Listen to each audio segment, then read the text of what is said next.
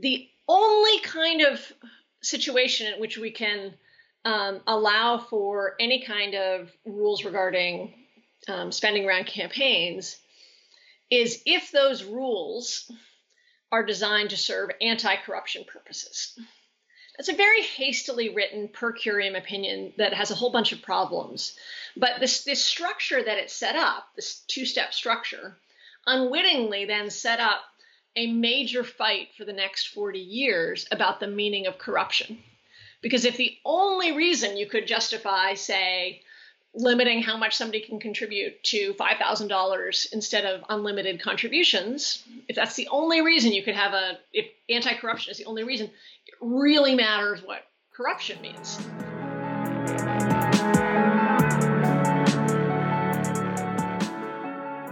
Welcome to the Political Philosophy Podcast. My name's Toby Buckle. If you're joining us for the first time, welcome. This is only our second ever episode, so it's a new project. It's been very, very exciting so far, getting it off the ground. And before we get to anything else, big shout out of gratitude and appreciation for everyone I reached out to who uh, shared this or invited friends to like our page. Really, really grateful. Uh, we were able to have a pretty successful launch on Facebook, so that's awesome.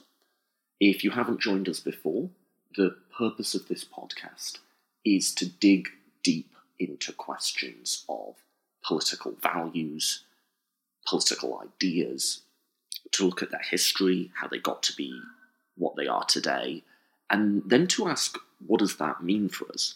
What does that mean for who we are and how we live our lives? Every week, this show will be bringing you an interview with a prominent philosopher or a public figure where we really get into the meat of some interesting questions. Now, last week I did promise that I would have a full lineup of everyone coming on the show. So real quick, just before we get to today's episode, let me run that down. Next week, I will be joined by Professor Michael Freeden, who is generally regarded as the world's leading scholar of political ideologies. We're going to talk about political thinking, political ideology, and the politics of silence. The week after that, I will be joined by Callie-Anne Mendoza, who is a lifelong human rights activist and campaigner. He was formerly field director of Amnesty International U S A, and we talk about social justice concepts and movements. Professor Cecile Farb of Oxford University, who was our first ever interview, will be coming back on the podcast, and we're going to talk about the ethics and the morality of the death penalty, of torture, and of conduct during war. And after that, I will be talking with Doctor Rupert Reed, who is a Wittgenstein scholar who has also developed a career as a radical environmentalist. He's got his own think tank on that subject, and he's run for office on that platform. And we have a really wide-ranging conversation about the current state of liberalism and where he thinks we need to go from there. As referenced in the first episode, in fact, I'll then be talking with Professor Roger Crisp, who is a moral philosopher at Oxford, and we talk about hedonism and utilitarianism. And then finally, I've been wanting to talk to someone about the relevance of John Stuart Mill today, so I'll be interviewing the author of Why Read Mill Today, uh, Professor John Skorupski. And I'm really looking forward to bringing you all of these conversations. I honestly, if I imagined a list of all of the most interesting people in the world, then these are all names that would be on my list. So if you want to be kept up to date with all of that great content, please like and subscribe. You can follow us on Facebook and Twitter, and the links to all of that are on our website, political philosophy podcast dot com. Just political philosophy podcast dot com. All one word. Before any of that, though, it is my absolute pleasure to introduce the second ever guest to the Political Philosophy Podcast, Professor Zephyr Teachout. Zephyr is a professor of law at Fordham University.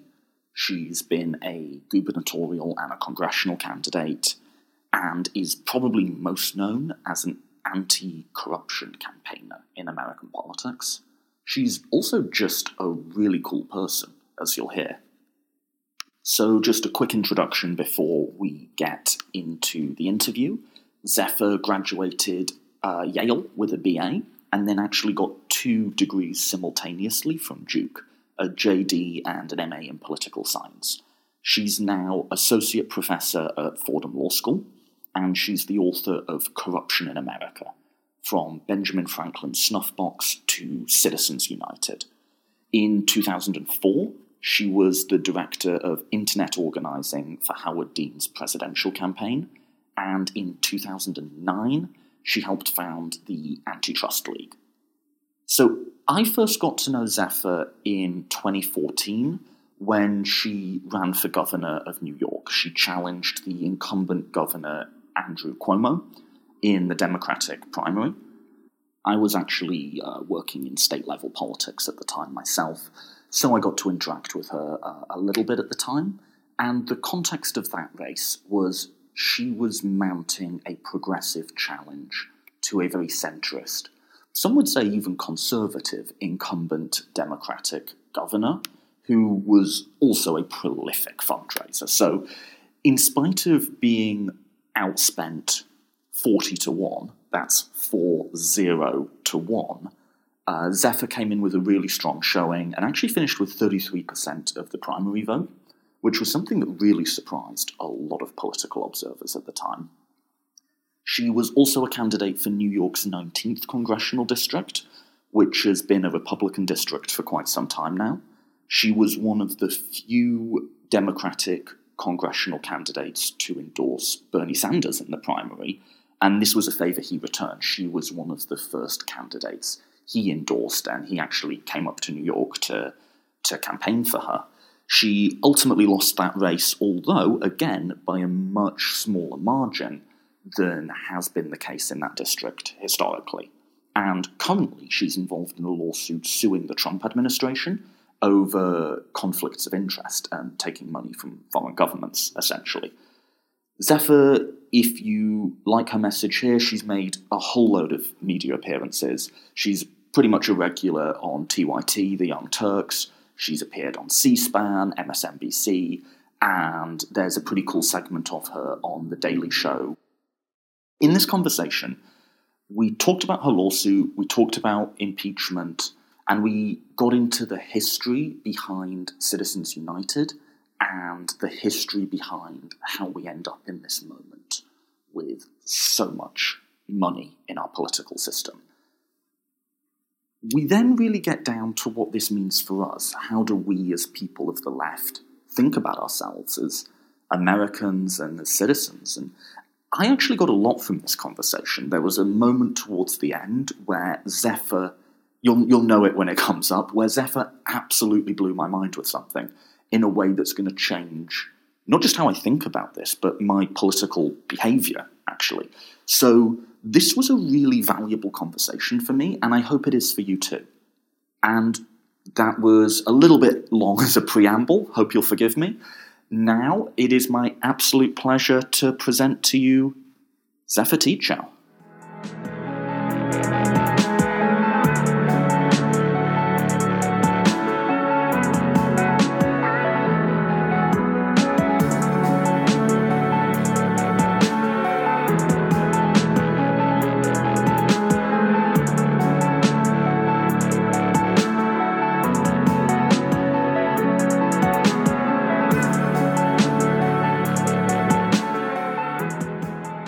I'm joined today by Zephyr Teachout. Zephyr, welcome to the podcast. Hi, I'm thrilled to be on. And, and congratulations, you've just launched this recently, is that right? Yes. Well, congratulations. Thank you, thank you. Um, so for people who haven't heard of you, um, how would you... I'll have introduced you before we get to this point, uh-huh. but how would you describe what you do these days? I am an associate law professor at Fordham in New York City. Um, I have, I'm very involved in uh, politics in New York. I ran for governor four years ago. I lost. Uh, although we did make a pretty strong showing against an incumbent governor. And then I ran for Congress uh, uh, two years ago and lost um, in a fairly close race. And I'm uh, since then I have, uh, as I always have been, very involved in, in both um, in, in local politics, in political organizing. So. And you're involved in a lawsuit to do with some of the conflicts of interest with the Trump administration, right? I am, yeah. I'm one of the lawyers on um, uh, the lawsuit uh, against the Trump administration for violating uh, the Emoluments Clause of the Constitution, rather the Emoluments Clauses. There are actually multiple clauses. So I, I've actually had a long-standing interest in the Emoluments Clause, um, and it's uh, recently got a lot of attention um, because uh, President Trump is uh, taking foreign uh, money and benefits um, while he's uh, holding a federal office in, in violation of the Foreign Emoluments uh, Clause of the Constitution. So we represent competitors to President Trump's hotels and other companies who um, are suing the president for for taking foreign money in violation of the clause.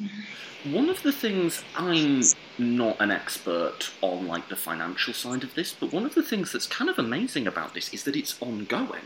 Because if you think about corruption scandals with past presidents, like say maybe Whitewater with Bill Clinton comes to mind, whatever happened there was it was some sort of land deal before he became president. They investigated it, but he wasn't. That wasn't an active source of income for him, much less one that was from a foreign government. This is still happening, and there's there's yeah. a number of very easy things he could do to distance himself from it, which he just hasn't. It's kind of incredible.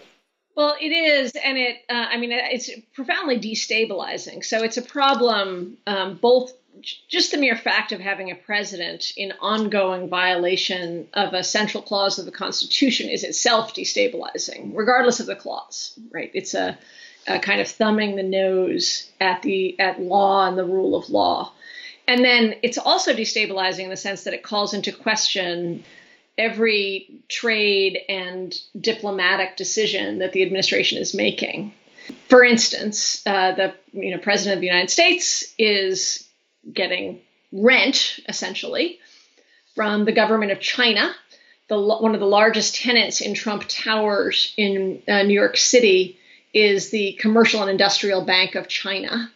Um, so they are paying their rent, which is going into Trump's pockets, while we are engaged in really um, critical and sensitive negotiations with China on both uh, military and diplomatic matters. And so it calls into question every one of those choices. It puts a question mark next to them saying, is this uh, because of or influenced by the personal financial relationships that Trump has um, instead of um, his view of foreign policy, however misguided? Like you could, there's a separate concern that, that Trump is um, incompetent, um, reckless, uh, careless, um, uh, poorly ill-informed. All those are very serious concerns. Um, but this is a different kind of concern, a concern that his judgment is being corrupted. And, you know, I'm a um, I'm a, a Democrat. I'm a populist progressive Democrat. And I think one of the things that is really important and we have been missing is that um, much of the response to Trump has been personal about his very serious personal failings. Our, our lawsuit is not personal. It's about his violating the Constitution. But separate from that, as um, as citizens, I think one of the responses we ought have is structural.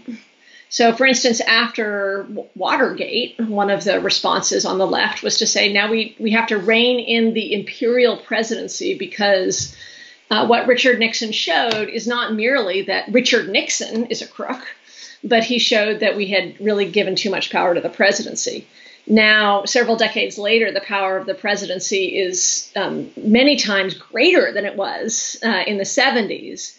And I think it is time and sort of past time for uh, for Democrats to see this moment not merely as an anti-Trump moment, but as a time to really rein in presidential power that has gotten out of hand. Yeah, I mean, this is the test case where, you know, those of us who were opposed to, say, Obama-era programs or, you know, in terms of government spying, drones, stuff like that, the argument we made was even if we trust Obama with it, what right. happens yes. when Sarah yeah. Palin is president? And actually we got someone even worse than Sarah Palin. Um, as a as a random... It's an ongoing fantasy by some elites that, that Trump is a real aberration. Um, you know, like he really is a unicorn, as opposed to him being a um, both a result of serious problems in our um, uh, in our uh, democracy that we have to fix and can fix, and also not a unicorn. Sort of getting rid of Trump with changing none of those structural issues w- would likely lead to somebody different, but similar to Trump in other ways. So that. One, um, one, one shudders to think of someone who had Trump's ideology, but actual intelligence and competence to right, back yes. it up. He's really not that competent, um, and and is able to do amazing damage without that. But I think that I think that's exactly right. That um, a more determined, you know, the, the questions about what Trump wants always seem to be quite silly. He he hasn't shown himself to be a person with wants in the. The sense of desires that last more than a few minutes, um, except for the desire, like an amoeba-like desire for attention. Um, he doesn't seem to have, you know, deep policy desires, by the way, which also makes him quite susceptible to corruption. But it's, um, I mean, I think Corey Robin has raised this really nicely in some writing. Um, the, um, the, the sort of actual. How perplexing it is that some elites do not see this as a reason to call back, to sort of pull back on executive power, but rather say, just let's let's just get rid of Trump. Yeah. Before we get to the structural stuff, one final question on this: do you think we're in impeachment ground or twenty-sixth Amendment ground? Um, so there's, I, I think there's three different ways um, to think about impeachment. Um, And I'll, I'll tell you which one I am last. One way is, uh, broadly, one way is to think about impeachment as truly a wholly political tool. Um, I mean, obviously, there's no real um, uh, legal constraint on it being used as a wholly political tool. But rather, one way to think about it is that it ought be used when, for whatever reason, um, the legislative branch thinks the president should be removed, that there need be no legal or moral failing on the part of the president. Rather, it is just a, a purely political tool that can be used. On the other extreme, which is, I think, um, has infected a lot of uh, contemporary discourse, is a view that impeachment, there are um, sort of clearly identifiable, impeachable offenses. And once we find that Trump has done X or Y, or a president has done X or Y, then they must be impeached. For instance, um, like if he has obstructed justice, he must be impeached. Which isn't, the Constitution just says high crimes and misdemeanors or something. It just has a very vague phraseology. It, it, it's vague-ish. I mean, it does come out of a, um, so it, it's vague, but it does come out of a um, uh, history from across the pond, um, where high involved some kind of betrayal of trust. So it's crimes and misdemeanors. So it's not that it's not the degree of like whether it's a felony or not. It's whether it's a trust betraying kind of activity, whether it's something as against the state.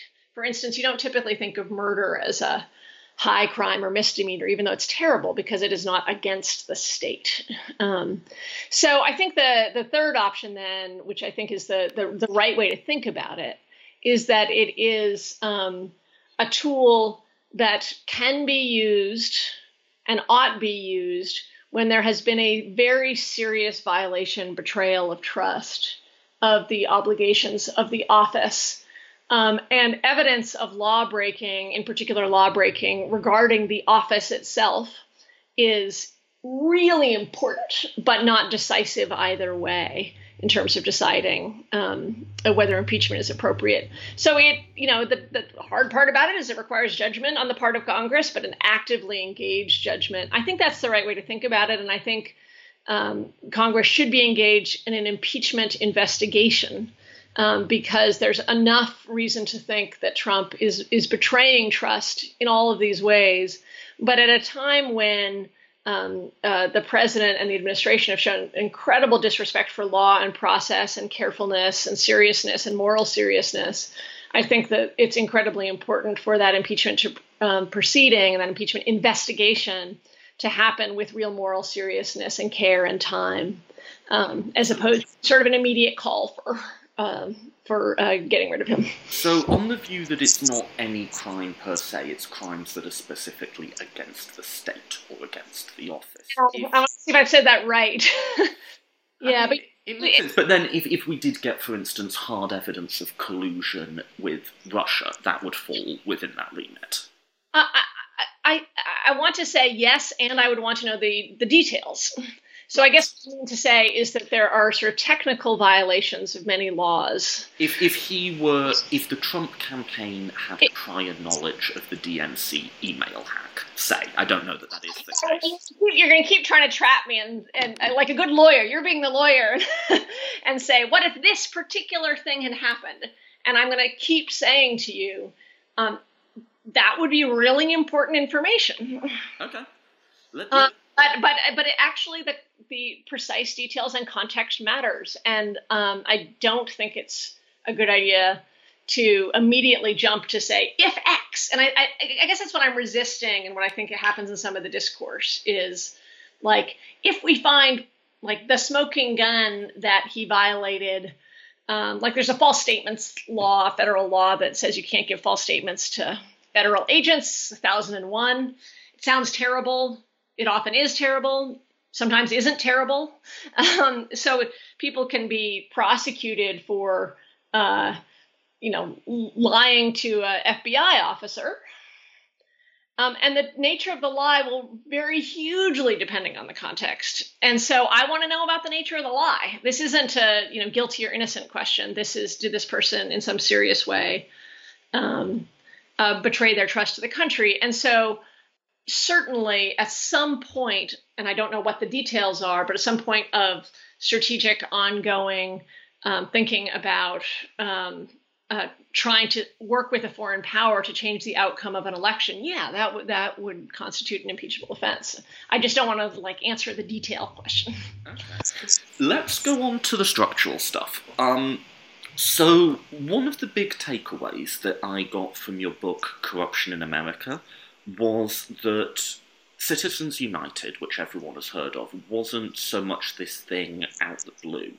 It was the crystallization, in essence, of a drift that's been going on maybe the past thirty, forty years towards defining corruption strictly as quid pro quo. In other words, it's only corruption if you're a lawmaker and I say, here's money if you do, if and only if you do X. That's right. And then you go ahead and do it. Then yeah. That's corruption. But if I just donate a huge sum of money to you, um, just on the basis that I want to support a particular ideology or a particular type yeah. of candidate, that's not de facto corrupt. Did I did I sum that up correctly vis-a-vis Citizens yeah. United?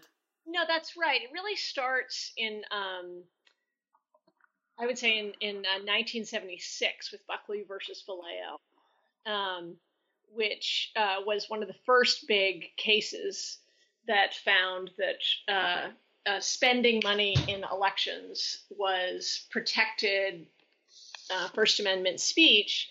And what the what the case did is it set up this um, way of thinking about cases involving uh, regulations of campaign spending. It said, we have two, a two-step process. Step one is we want to figure out whether um, the First Amendment is implicated at all.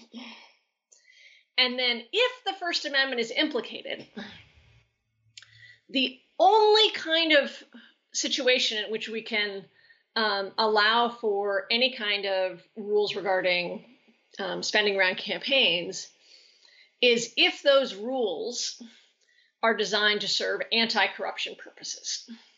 That's a very hastily written per curiam opinion that has a whole bunch of problems. But this, this structure that it set up, this two-step structure, unwittingly then set up a major fight for the next forty years about the meaning of corruption. Because if the only reason you could justify, say, limiting how much somebody can contribute to five thousand dollars instead of unlimited contributions, if that's the only reason you could have a, if anti-corruption is the only reason, it really matters what corruption means. So the court sort of wandered into a political philosophy fight, I think, unwittingly. And then you see these forty years of fights about what is and is not corruption. I think it also led to a lot of academic dishonesty. Um, that, was, that was the other thing I got from your book, and I did a little bit of research on this generally, is if you, you, you sort of have this idea that Supreme Court decisions are, are, are referencing all of these precedents all the way back to the founding of the Republic. They're sort of just pulling it out the air, right, as far as a lot of this stuff goes. It's... It's that this was they say this is the thing, this is the principle, this is corruption, and they define what corruption means. But there's not as much behind it as you might expect. Or am I am I being uncharitable? No, well, I I think being uncharitable is correct. Um, so, uh, for instance, one of the things that you know really gets me worked up in the book is this shift to start defining um, corruption. That which is corruption is only quid pro quo corruption. So I say that to you, and if I said that to any group of people, people would probably nod their heads. You know, it sounds Latin. It sounds very serious. It sounds like it comes from somewhere, right? um, well, of course, quid pro quo, or maybe not of course, quid pro quo does not show up in corruption law before the nineteen seventies. It's just not part of corruption law. It's a central part of contract law, expressing the idea of the relative equality of exchange. I give you this in exchange for that. It actually enters the corruption lexicon, not through state court cases trying to like deal with bribed local officials, but through the Supreme Court, which just has this, you know, sort of introduces, first introduces quid pro quo corruption and then refers to it persistently for the next thirty years as if it's an established thing. And you'll talk to people, even people who disagree with Citizens United, have a sense that um, there is a long tradition of understanding the core of bribery law as being about quid pro quo corruption. And they use quid pro quo as if it has always been a sort of language set tied to um, corruption. It hasn't. Um, and, and what I think it does, and I, and I say this jokingly and seriously, is I think it gives people a sense of clarity. Like, well, just using the Latin makes you feel like there's clear boundaries. If, if you've got a Latin phrase, it's obviously must be right, right? No, I'm serious, though, because because even those courts that do use the phrase quid pro quo, there's no clear contours of what's quid pro quo and what's not. And so um, as one of the Supreme Court, so one of the circuit courts quipped, um, Uh, all quids are not made of the same stuff. You'd actually see in federal bribery law, which has in the last few decades incorporated the language of quid pro quo from the Supreme Court, not from statutes. Um, there's been a huge range of different ways to think about what is, uh, what constitutes this very specific sounding, but in reality, um, confused sounding, in reality, hard to apply phrase. And the reason that matters is that some of the Um, argument in uh, Citizens United and precursor cases. Um, it was most noticeable in a two thousand seven case when um, Sandra Day O'Connor, um, the last person with real political experience, had just left the court. Suddenly corruption law changes after she leaves the court, and I don't think it's a coincidence. I think she's sort of the least abstract, really understood what happens in politics. So one, one thing, just following on from that, that you mention in your book is there's a view from the Supreme Court right now that essentially takes it for granted that politicians will be self-serving, essentially. Whereas yeah. anyone who's actually been around politicians for any length of time, not universally, but politicians are incredibly ideological creatures, for good yes. or for bad. And I think that, that, like, people just assume that they're like businessmen, and maybe in some cases, I mean, someone like Romney is a businessman and seems to behave accordingly, but actually politicians have really quite deep convictions, sometimes good, sometimes bad. Bad, right. And also, they, by the way, right, there's an idea of politicians is also far more, speaking of competence, you know, as like competent... Uh, egotistical, uh, uh, you know, rational maximizers, Um, and in fact, they're they're far more of a mess for good and ill. you yeah, know, and like logical and passionate and and full of mistakes and full of opportunities and driven by courage and fear and outsized fear and outsized courage, and all those things come to bear. Now, I do think that once you have a societal vision of politicians as rational, um, egotistical, uh, you know, maximizers, it's it it can be self-fulfilling, in as much as um, uh, the sort of culture as a large expects you to serve donors, and then parties start to expect that, and that that then uh, uh, becomes a self-reinforcing cycle. But I do think the, the um, I, I think the court has different elements in it, but certainly there is an element of the court that um, has a very thin understanding of human nature and a very thin understanding of politics, and that Um, part of the court was dominant in Citizens United and the precursor decisions. And, and I think the, so it both misses the potential altruism and public, um, public focus and ideology of politicians, and misses the incredible uh, corrupting power of things that aren't explicit exchanges. So it just, it, it sort of misses the mark on human nature in two major ways. So let's put a flag in human nature, but let's just try and summarize what we've covered. Um, so basically, the trend from the seventies through to today has been that the only restriction that the court will allow on money and politics is to prevent corruption, but corruption has been defined as an explicit bribe. I am giving you something in exchange for you agreeing to do something else. But one of the things you show, or you sort of bring to our attention, is that there was a very different idea, a much broader idea of what corruption was at the founding of the of the Republic, and through most of American history, in fact. Could you outline that for us? No, no. So that so that's exactly right. And um, uh, you know, a good deal of the book is focused on uh, the a few different parts of the way in which the framers of the American Constitution thought about corruption. One, um, which is prior to everything else, is just how much they thought about it. That, that it was seen as a really essential, fundamental, ongoing threat. I sometimes think of it as they, they saw it as a, um, as like, this is going to be the game of whack-a-mole we will be playing as a country forever. um, and we have to always keep alive an alertness to the, the multiple ways in which Um, self-governing polity can be corrupted, and corruption is the fundamental threat of a republic.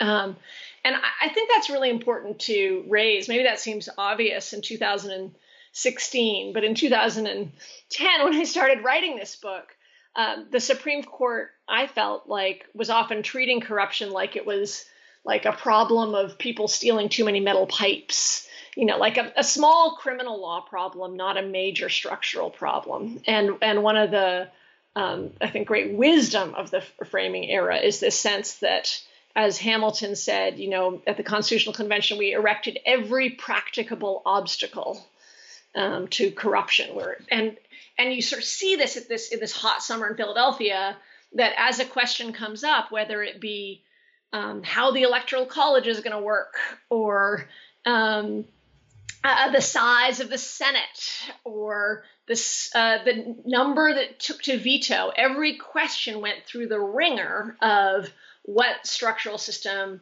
is more or less likely to lead to corruption.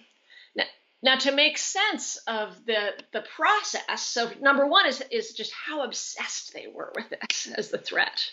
Number two is that they um, had an understanding of corruption, which is that when those in public power use that public power for private, narrow, selfish ends, they weren't talking about explicit bribes. Uh, I mean, there are few examples. And in fact, there weren't criminal law statutes against lawmakers bribing, uh, being bribed at the time. You know, it was sort of taken for granted that that kind of behavior might occur, but we could protect against it. And, and you said we were going to bracket human nature, but I'm going to keep bringing you back to it, because I think all these questions are no, always... No, I said put a flag as let's, because I knew we were going to revisit it. We're coming back to the flag. So, um, I mean, I, I frame it as, uh, you know, the, the um, and this is so unoriginal, um, any historian of the time, not any, there's some debate, but we'll tell you how important Montesquieu was, um, that, that they are very much um, uh, students of Montesquieu. And Montesquieu was very much known as the anti-Hobbes, as sort of the, um, you know, rejecting Hobbes's understanding of human nature. And so the, the key difference that I see is that um, Hobbes, in a far richer way, by the way, than modern neoliberals, far more complex and interesting and compelling, but saw people as fundamentally um, egotistical. Um, Montesquieu and the framers saw people as containing within themselves the possibilities for great uh, benevolence, possibilities for great greed and selfishness. And the task of structure building was the task to build structures that made it more likely that um, our capacities of public love would be cultivated and our tendency to greed would be d- discouraged. So it's not an idea that all people are angels, nor an idea that all people are devils. It's rather an idea that all people have angels and devils within them.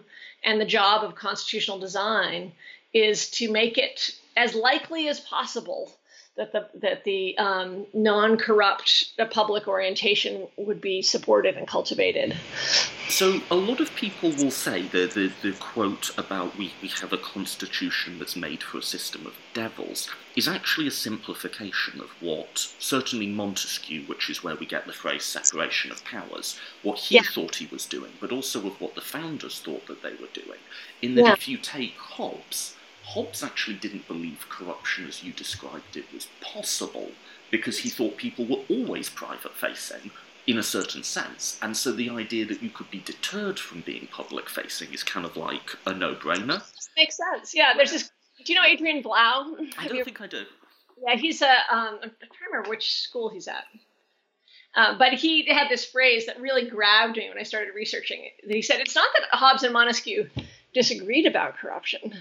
It's just that um, Montesquieu's, or, or Aristotle, actually, you know, it's just that Aristotle's understanding of corruption was incoherent to Hobbes. It just, it actually doesn't make sense given his definition of human nature. And to take the sequencing back, you know, Hobbes is the anti-Aristotelian, and Hobbes calls, you know, talks about the babbling politics of Aristotle, and then Montesquieu is the anti-Hobbes.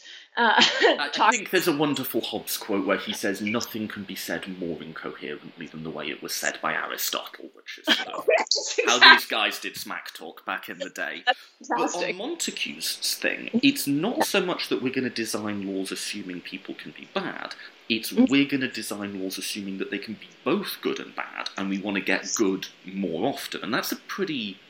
actually key distinction on how you justify our system of separation of powers, checks and balances. It's not so much guarding against the bad, which it is, it's also the drawing out of the good.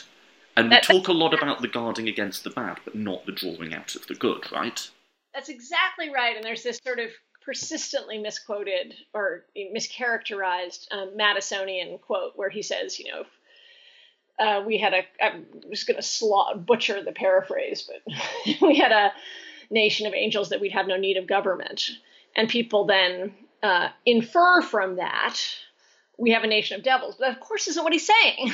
He's saying, right, this is something extremely different. And, and nobody is more um, uh, c- consistent than Madison on the um, need to uh, cultivate good character um, and public-facing character and to dissuade uh dissuade uh, uh, greed. And a lot of what they talk about, and that really flows from this, is temptation. And so the language of temptation is everywhere, because temptation really matters if you have this view. Like if you have a view of people being good or bad, there's the people who just won't be tempted and the people who will always have that extra drink or whatever. But if you sort of see human nature as deeply flexible and you're compassionate about those who might be tempted, Um, then you say, okay, well, we want to keep temptations. We may not be able to get rid of them, but make them really complicated and difficult. Right. so, so there's a lot of hurdles you have to jump over to um, do that uh, dangerous or tempting thing. And um, and I, I I actually think that that's, it's, it is a compassionate approach, because it's saying we are all subject to temptation. So instead of testing us at all times, why don't we just make it really hard to um, work for the king instead of working for our constituents? The other thing that comes along with that view that what a republic is doing is both blocking the bad and also like it, it, it, incentivizing the good is it's not just structures. It's not just there is a law against you taking yeah. money. It's like a values and an ethos. So to use an example, I think I, I think I got this from one of your talks actually, is I can imagine a situation where I would be purely rational self-interest in it for my own. So like a wage negotiation, say. Yeah. I would not be thinking about what's good for the company there. I would be thinking about me. But then say if I sat on a jury, there, there's no part of my mind if I'm deciding whether to sentence someone to prison or not that will be thinking about my own financial gain.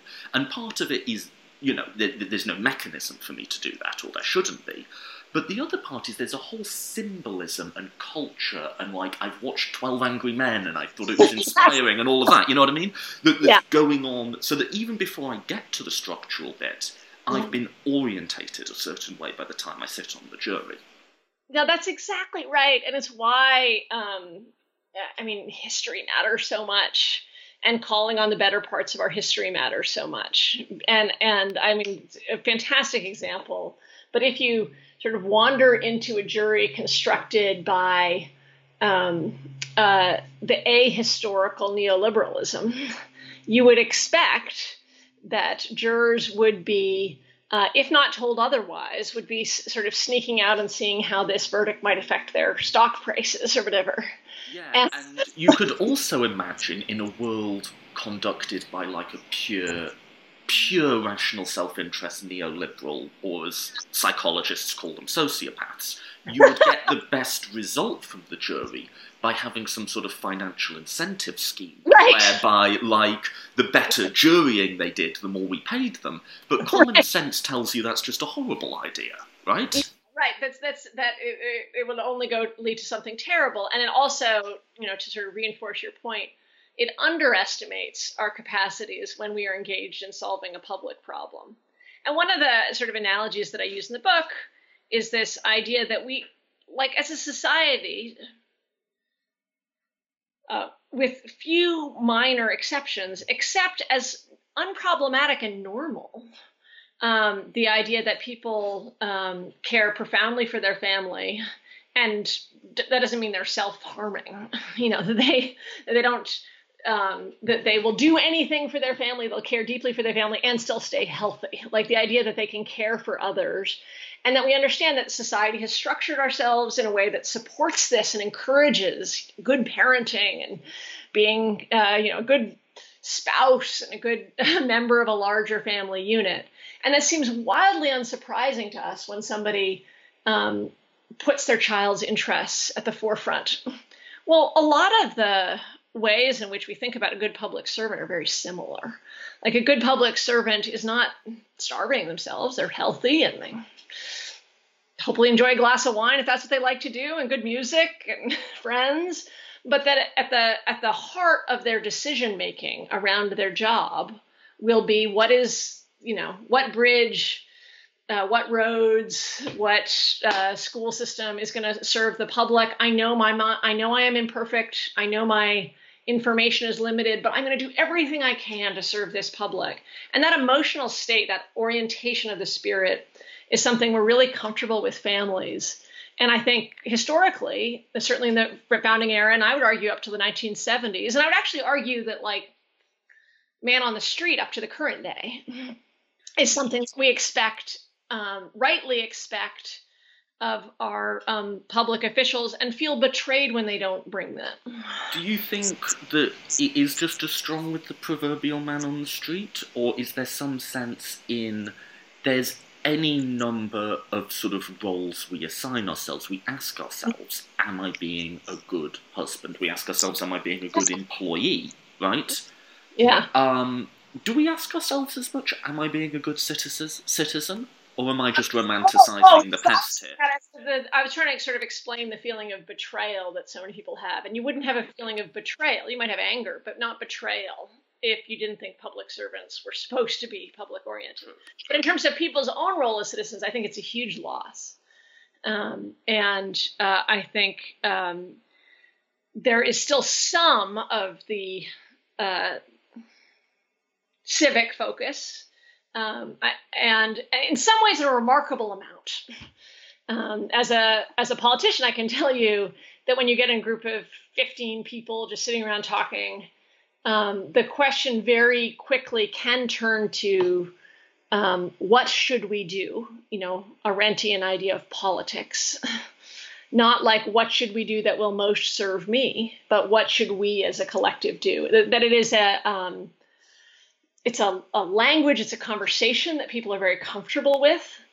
In certain settings, like when you get fifteen people together and say, okay, representing this district or, you know, um, and I think that's from, you know, hundreds of years of history. And I think those that history matters. I think that um, civic culture is really hard to build and we shouldn't throw it away that easily. So um, how do you... and at the same time, I think we're, we're losing it fast. So how so, do you view that specifically in the moment we're in on the left where... Yeah. I view myself as, like, fairly towards that end of the spectrum. Uh-huh. But I do see a lot of, on the left at the moment, a sort of Noam Chomsky view of America that it was born in slavery and genocide, and it's been all bad all the time since then, right through to the present. That the, we were talking about this before we came on. The market is an exploitative and evil force. Right. The, the, the, the, the, and all of those things, of course, have those qualities, but they see no upside to it. And I think, in the view of many of my fellow lefties, like the end of the America and the end of capitalism would be a thing to be welcomed. And I can't, I can't quite avail myself of that view, but I also can't avail myself of the chest-thumping patriotism on the other side. How do we? Well, how do we... Those aren't the only two options, and this. I, I mean, mean, hope one would hope. So I have so many responses to that.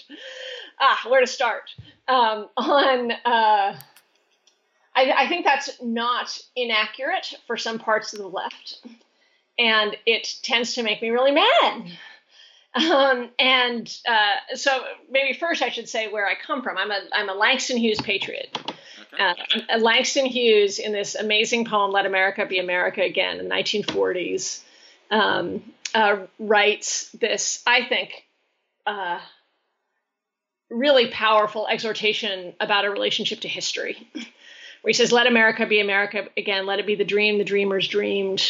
Um, America was never America to me. And then he goes on and talks about what the dreamers dreamed, you know, that no man would be crushed by one above. Um, and then he says, and often actually it stops, like the quotation stops with, America was never America to me, which fits into the story you're telling. But that's not where Hughes goes. Where Hughes goes is, I promise America will be. And what I think he's doing is he's, um, it's a beautiful poem, but he's also um, rejecting two different versions of history, both of which are extremely toxic. One is, uh, it was perfect before, and we should try to regain it. Like, I don't want to live in the eighteen fifties. I don't want to live in the nineteen fifties. This is terrible. If nothing else, the phrase surgery without anesthetic should, like, kill any desire for that. Right. Um, but also he rejects the radical rejection of the better parts of American history.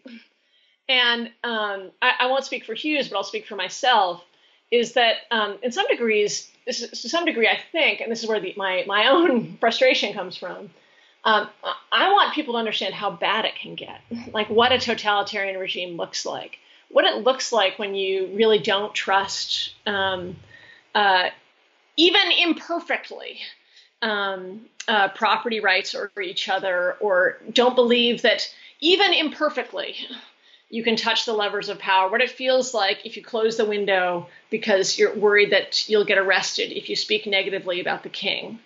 And um, as uh, this is a way in which, like the view of human nature, some see it all bad and some see it all good. And I tend to think it's much more flexible, that all, history is also flexible, but there certainly is a strong tendency towards oligarchy. Um, and that the rejection of a tradition that has extraordinary egalitarian strains within is incredibly dangerous. It's like bombing Libya and expecting that Libya will suddenly become a democracy. Um, so I think that rejection, this is the way in which I am a deep small c conservative, um, that rejection um, can be extremely careless and selfish, quite honestly. um, yeah. And it's, yeah, I think when you view the world as so oppressive and so bad, and I don't think either of us are denying many of the, the, the grave injustices in America today, but when you view it as that bad, you kind of close a door mentally to it getting worse. And there's no law of history that says the American Republic will survive. And most experiments like that, actually the historical odds are against us. one hundred years, right? Yes. So, so I think, right, I think... it actually betrays um, either cruelty or a real naivete about how bad things can get. Because there is a view now that, like, oppression of women, minorities, whatever, is as bad as it's ever been. And I think when I say, no, it's not, what what people hear me as saying is, is, is as belittling or not taking seriously suffering today. Whereas actually I'm more saying, I'm saying, understand how just appall- mesmerizingly appalling it was. And has yeah. been in other places in the world, and is to some degree still, you know. I think one of the greatest American leaders today is a guy named Reverend Barber, um, who, uh, you know, openly scoffs at anybody saying this is the worst it's ever been. It's like, come on. You just look at, like, nineteen sixty-three in the, the you know, South, and you tell me this is worse than that? Like... there's so many times that are so much worse. Look at eighteen ninety-nine. Look at, you know, there's so many times that are so much worse. Look at uh, eighteen forty-five. Um, so this is, these are horrific times in American history. And I think it's hard, but necessary to both acknowledge the horror and pull out the wisdom um, that accompanied that horror. Um, unless you think, right, unless you have a sort of, Uh, deep and I would say naive progressivism that the arc of history bends towards justice all by itself. And if we just sort of get out of the way, and and I actually think that a lot of my generation, I, I'm probably fifteen, twenty years older than you. Um, a lot of my generation, left and right, was um, overly influenced by the um, fall of the Berlin Wall, which led to a kind of eleven-year triumphalism. There's a phrase which really irks me. I've worked on a lot of social justice issues like um, uh, gay rights. Uh, yeah, I, obviously, I've been very passionate and done work on sort of anti-racism and so on. And there's a phrase that always is always meant well, but it kind of annoys me, is be on the right side of history, which uh-huh. is like that there is a side of history to be on. Oh, that's that, a... that, that, that, like, yeah, why does it annoy you? Well, because it assumes the, it's inevitable. It assumes oh, yes. we're going to just, yeah. you know, we're going to get to the place where we just erase homophobia and racism and sexism and whatever. And we can, I do think, you know, maybe not in our generation, but where do you want to be in five hundred years? You can imagine a world, but you can also imagine a world where a nuclear bomb goes off over Manhattan tomorrow, and then yeah. that's just a complete descent. You know. No, it's one of my pet peeves. It's not quite as strong. And and I understand why people use it. So I, I think pet peeve is the wrong, it's just a noticing, mm. is um, that people use the phrase still all the time, or even in. Like even in, in it's twenty eighteen and people are still X or Y. Right, because it's the same concept of, you know, this historical... It's very Hegelian, like, you know, like we are, you know, this is... And Fukuyama was much smarter than his stereotype. But it is this idea that we're we're like we're moving towards a stable state, and I think we can beat um, absolutely. I think we can live in a society where we have a um, where we beat homophobia, where we have a maybe not absolute conquering racism, but uh, really substantially change structural racism and and attitudes towards race, all those things, and and I believe. That that will not be a steady state. Right. If, if there's one good thing I could say for Trump, one good thing, it's I've always held this view that the myth of progress is just that, but I think at some level, subconsciously, some sort of like Fukuyama type thesis was residing in my bones. Oh, and yes. Then when you get that year where, where Trump wins and Brexit wins, yeah, I was quite alarmist, and it did, I mean, the worst has not happened yet, but it did really feel like sort of capital H history reawakening, you know? And, right, you, right. and it really just shook me. I was like, no, no, at some sense I was assuming a stability to the American Republic and sort of yeah. constitutional representative democracy that that is that, that's chimerial, that isn't there. Yeah, and which which goes really to the question that you've raised a few times about the role of the citizen, yeah. which is, um, you know, maybe, um, unless you're Hannah Arendt, who I'm very partial to, but maybe uh, it would be great to be in a world where citizens didn't have to work that hard, you know, but I just don't think that world's ever going to come around. Like, that the um, that that it is a persistent job, and that we can live in much better and much worse times. That both of those are possible, but it but the much better times are do require um, that not only elected officials, but that that people take themselves as stewards um, in a very serious way, in a way that, you know, they take their job as a jury.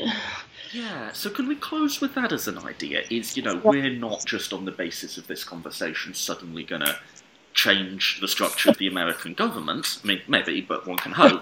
But what, you know, if, if we do get a good audience for this, what what can people do just more like in their, how they think about their role, how they think about themselves? What cognitive yeah. shift could we, would we be advocating for people in their role as citizens? I guess firstly, the yeah. first thing I'd say is think about your role as a citizen. Right. In the same way as you think about, am I a good employee? Yeah. Don't, don't take being a good citizen less seriously than being a good employee. But what what else? Do you have anything to build on? No, I think that, I think that's absolutely right and really hard. Um, because I think to be a good citizen... There, I, and, and I actually take your point, is that there's multiple ways to be a good citizen. There's not just one way. But for a society to survive, you need a lot of citizens who are engaged in local politics. Um, and that doesn't mean that you can never engage in the most exciting Senate race in the world that's ten states away, or in the National Day of Action that um, is an incredibly important political statement. But those alone, even multiplied times a million, will never be enough if you do not actually have local people involved in local politics. So what does that look like? Should we be going to town halls? Should we be, what, what, what should we be doing as citizens? Well, the first step, and, and this is this is a brain breaker for me, But, um, because I, I both really believe it and I don't see how it happens. So this is a puzzle, is um, is just just to actually be reading local news. Right. Um, and like actually choose to seek that out. And, and you're shaking your head. No, I, I'm I guess... shaking my head. Sorry, people who are just listening to the audio, because yes. I'm realising I'm guilty of this myself. Like, right, the no, ratio of, of like national news to local news that I consume is, it's got to be in the high nineties, right? Absolutely, right. So we sort of all are expecting somebody else to do the local work. Right. And um, not all, but I, th- I think this is this is one of the real puzzles. And I actually think a real question then is, is this possible without devolving more power to the local level? Because I actually do think that uh, learning often follows power, if that makes sense, as opposed to exhortation. So one idea is like people will learn more if they are told to learn more. And another is they'll learn more if they're in a position where their learning matters or they feel like their learning matters. So it's it's something I think about a lot. I don't know all the answers on this one. Um, but the other thing I think is getting involved in groups. That it's very, it's not impossible, but it's hard to be a citizen alone. Um, so, and, and groups are like, they're like work. Yeah. They're, they're annoying. There's that one person who's always bringing up that crazy topic. And they're also... But also just become a... Here's one I would add of my own, if we're, if we're, yeah. if we're making like the Toby and Zephyr guide to being a good citizen, is just take out a membership in something of a group yes, you agree right. with. Like, yes. if you can, give a little bit of money, give like your ten bucks a month or something, but just, just have them have your name down. That's a start. You I think know? Have your name down, and and so if there's some, there's a way in which the far right and the far left have joined... It's in a um, individualism um, that if and, and a sort of seeing group membership as expressive as opposed to a, a job. So if you see group membership as expressive and your group does something annoying, then you quit. If you see group membership, and I'm talking in part about the Democratic Party here in the U S, right? If you don't see it as like, this is, it's not the Democratic Party expresses who I am. It's that I think it is absolutely essential for the institution of the Democratic Party to exist. I'm going to do every damn thing I can on a local level to help make it really work. Something and, else that irks me with the left is the sort of they're both just as bad thing. They're really not. No, no, they're not even close. Yes. You know? No, the the um, depth of um, cynicism and cruelty of the modern Republican Party and what the party has already been able to do, um, but what it can do uh in terms of people's, like, the sickness that people will feel, like literal sickness, the physical pain, the loss, the despair that the Republican Party is wrecking on people is totally unacceptable. And I have my fights with leadership in the Democratic Party. I'm not shy about them, but I think it's really important to be, as you say, I think we're agreeing on this, to be inside something that we are trying to improve instead of outside something that we're trying to scold. As a final thought, one common theme throughout this conversation, which I wasn't sure I expected to come up, but that's interesting, is how poisonous this idea of rational self-interest is. It kind of gets into everything, doesn't it? So, like, you're right, this idea of, like, not, this is sort of like the bowling alone thesis, but the not being part of the club, not being part of the group, it is a sort of like, uh, uh, yeah, as an egotistical wealth-maximising machine, there's not much to be said for, for going to, you know, your, your local clean up the streets campaign. There really isn't. But that's not all that's going on in what it is to be just a person, much less a citizen. Yeah, I get fascinated with this little tool called uh, Ngram. Have you ever seen it? Yeah, it, the, the, the, the you you explain it. It it's so bad. It's just a, but it it roughly, terribly, in, inaccurately tracks the use of language in books over time. And the other day I went and looked up, and so tracks like how often is the word.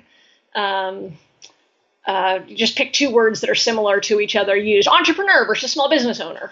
Unsurprisingly, rise the use of the word entrepreneur just as small business drops. That's one of my, but okay. But anyway, to our to this conversation, I went and looked up courage and incentive. And um, as you might expect, courage has declined over the last hundred years in usage. And incentive has vastly grown, uh, grown because they both, they're not like theoretically incompatible, but they both sort of start with fundamentally different ideas of what a human is. Like if, if courage is part of your daily conversation, you then think of your jobs differently. And if incentive is part of your daily conversation, then you think of your jobs and your roles differently, because incentive, not necessarily, but sort of hints at a kind of mechanistic human understanding, whereas courage is like, we have these capacities. you know, we might we might tap into them. Could we add that to our list of being a good citizen? Read the local news, join yes. a group, see yourself as a citizen, and on the other side, stop seeing yourself or stop seeing yourself yeah. solely as just a just a wealth maximizing machine. That's yeah. part of what you are, but it's not the only part, and it's not the most important part. No, I sometimes yeah. No, it, it, that's exactly no. That's exactly right. It's. It's that it's it's not denying it either. It's not denying that like people want to make a little money. That's fine. It's just that there's a this thinness, this sim- simplicity. I was uh, um, talking about this to Michael Freeden, uh, Oxford professor of political theory. He used the word emaciated as a conception of human nature. You know, yeah, starved somehow. And and and even though you said earlier you, there's not much in rational self-maximization, you know, to go to join the cleanup crew. Um, there is a kind of flourishing um, and satisfaction that comes over time, but that's not why you should do it. Right. So. There's a sort of deep self-interest in that, like, if I'm on the jury, I am, in a certain sense, yes, I want to get the right outcome because I don't want to go to bed at night having condemned an innocent man. But that, that's a much deeper sense of self-interest than, like, I'm doing it to get my stock shares up. You know? Yeah, and when and I, I do really love the jury example, because on a jury, it is as if people just forget this other story of what, what they are supposed to be for ten days or two weeks. And then when you don't have that there, a whole bunch of richness can come in to replace it. Right. The confusion, you know, uh, anger. I mean, it's not it's not simple. It's not a simple It's not simply replaced by a thin idea of virtue either, but it's a much more complex and rich uh, human character that comes in to take that place. Should we pause at that? We'll pause at that. Great talking to you.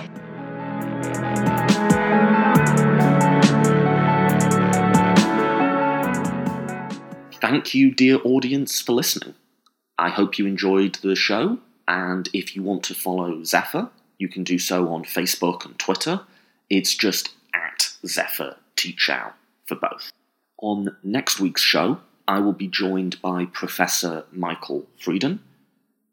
Michael Freeden is generally regarded as the world's leading authority on political ideologies. He's the author of almost two dozen books on that subject, as well as the history of liberalism, on human rights, on social theory, on many topics, and we discuss his latest book, The Political Theory of Political Thinking. And in the show, we ask one deceptively simple question. What is politics? What does it mean to say that you're thinking politically, as opposed to thinking socially or psychologically? Not as easy as it sounds, right? So if you want to hear that, you know, like and subscribe. My only request of my audience would be, if you are enjoying the show, or there's a particular episode you really like, please share that episode as they come out. Uh, we're a new project in search of an audience, so anything and everything you could do to help us find that audience is much appreciated.